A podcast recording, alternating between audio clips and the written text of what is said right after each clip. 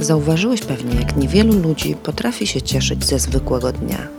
Widoczne jest to już przy powitaniu. W Polsce na pytanie, jak się masz, odpowiedź brzmi najczęściej, jak wiecie, tak sobie, albo niech będzie. Moje ulubione powitanie usłyszałam przed laty, gdy dwie starsze panie spotkały się na przystanku autobusowym. Mówi pierwsza: Dzień dobry. Druga jej na to odpowiada: To pani jeszcze żyje? Kocham te panie. Rosjanie informacje o swoim stanie przekazują już trochę lepiej. Na pytanie, jak tam życie, zazwyczaj porządny Rosjanin odpowie: normalna. Po hebrajsku idziemy krok dalej. Pytanie brzmi: jak się masz? A Izraelczyk odpowiada: Hakol beseder, czyli wszystko dobrze. Kiedy tak się chodzi i narzeka, czyli de facto nasz umysł narzeka, nie jest łatwo żyć. Zwykłego dnia w zwykłym jesienno-zimowym życiu trudno wykrzesać nam z siebie pozytywne reakcje. Przeciwstawić się, jeśli nie negatywnemu, to chociaż posępnemu patrzeniu na świat. Jest to jeden z silniejszych atawizmów, z którym przyszło nam żyć. W czasach naszych praprzodków od przewidywania najbardziej niebezpiecznych sytuacji zależało ich przetrwanie. Zawsze lepiej było być przygotowanym na coś złego, na atak dzikiego zwierza, niż dać się zaskoczyć. Nasz mózg jest tak skonstruowany, że przyciąga negatywizmy jak magnes. Z trzech pozytywnych i jednej negatywnej rzeczy skupi się raczej na tej ostatniej. Lgniemy do tego, co niesie ze sobą negatywne emocje i te negatywne energie przeżywamy. Międlimy i wciąż do nich wracamy. Wystarczy spojrzeć na to, jak są skonstruowane wiadomości czy fakty. Nie ma znaczenia, które wybierzemy. Każde opierać się będą na jakiejś katastrofie, bo to ona przyciągnie naszą uwagę i zwiększy słupki oglądalności. To tak, jakbyśmy chcieli wszystkie negatywne wydarzenia z naszego życia fotografować na bieżąco i umieszczać na ścianie zamiast radosnych zdjęć z wakacji. Czy istnieje na to jakieś panaceum? Coś, co choć trochę wpuści słońca w nasze życie. Badania, doświadczenia i zwykłe obserwacje mówią, że tak. Po prostu do dobrego przyzwyczajamy się bardzo szybko. Luksus tego, że przytulamy miłego człowieka, cieszymy się nową pracą czy dobrą kondycją fizyczną, jest zauważalny tylko przez chwilę. Zaraz potem zapadamy na częściową lub całkowitą znieczulicę, co doprowadza nas do tego, że co chwila potrzebujemy nowych, pozytywnych bodźców. Są też tacy, którzy potrzebują negatywnych bodźców, ale co tam kto woli. Większość z nas potrzebuje często przypominać sobie intensywność, smak, kolor, jakość niepowtarzalność życia. Wyjeżdżamy do innego kraju i wszystko nas zachwyca. Po miesiącu lub dwóch już nie zauważamy nowych kolorów czy zapachów.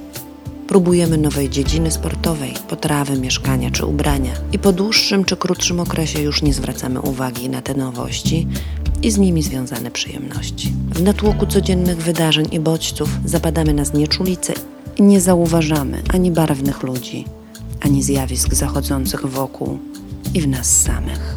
Pewność zdrowia, zwykłego życia, nawet wyjścia do kina czy lasu powoduje, że się nad tymi przyjemnościami i luksusami nie zastanawiamy. Wszystko idzie tak jak spłatka i uznajemy, że tak ma być. Do momentu, gdy kogoś lub czegoś braknie. Gdy choć na chwilę nasz świat się zmieni, gdy nie można już więcej porozmawiać z najlepszym przyjacielem, gdy straciliśmy słuch lub węch, gdy nie możemy iść, gdy nie możemy brać lub dawać, gdy nagle energia wewnętrzna gdzieś zaginęła. Wtedy zaczynamy zauważać, jak małe, proste zjawiska, uczucia i potrzeby mają dla nas ogromne znaczenie. Obiecujemy sobie po raz kolejny, że będę wdzięczna światu, ludziom i sobie za to, co mam i co mnie w życiu spotkało. Cudne to uczucie, taka wdzięczność. Energia, która sama się niesie i rozprzestrzenia. Wdzięczność to emocja, dzięki której można poczuć siebie w świecie. Wdzięczność i docenianie pobudzają wewnętrzną przestrzeń do działania.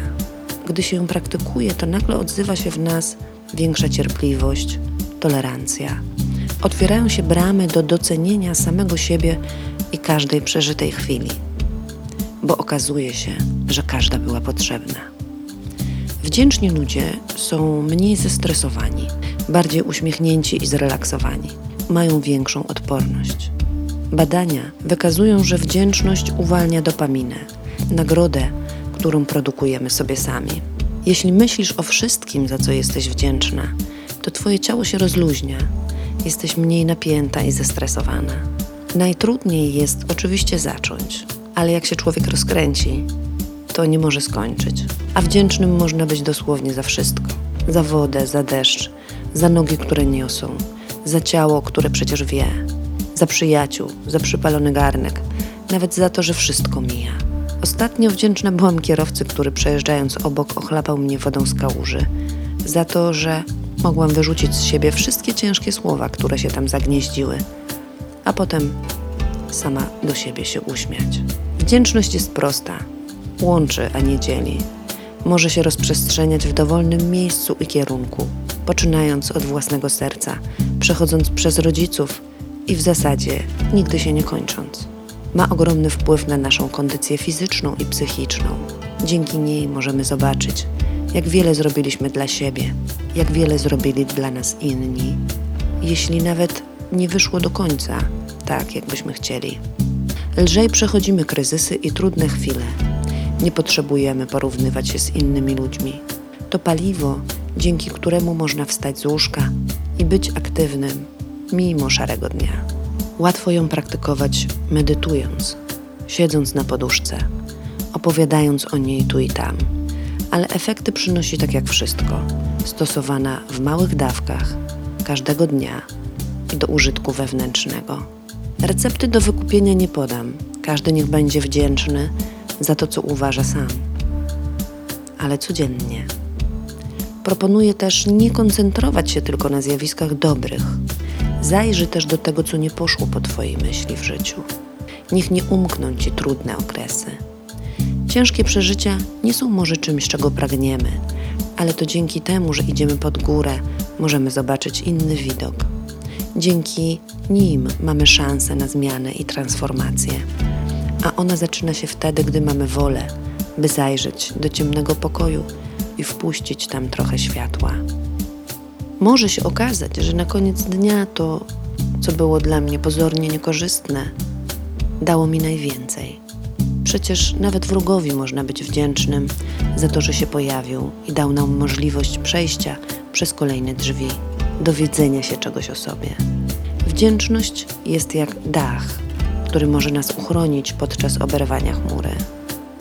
Doznając ogromnej straty, odejścia kogoś bliskiego, możemy być wdzięczni, że w ogóle mieliśmy szansę ogrzać się w blasku jego śmiechu i dotyku. Rodzaj energii, która ma bardzo delikatną, ale niepojętą moc. Nie jej w sobie, doceniaj. Niech śmiało wycieknie. To właśnie codzienność najbardziej potrzebuje wdzięczności. Wdzięcznie dziękuję. Ciałko.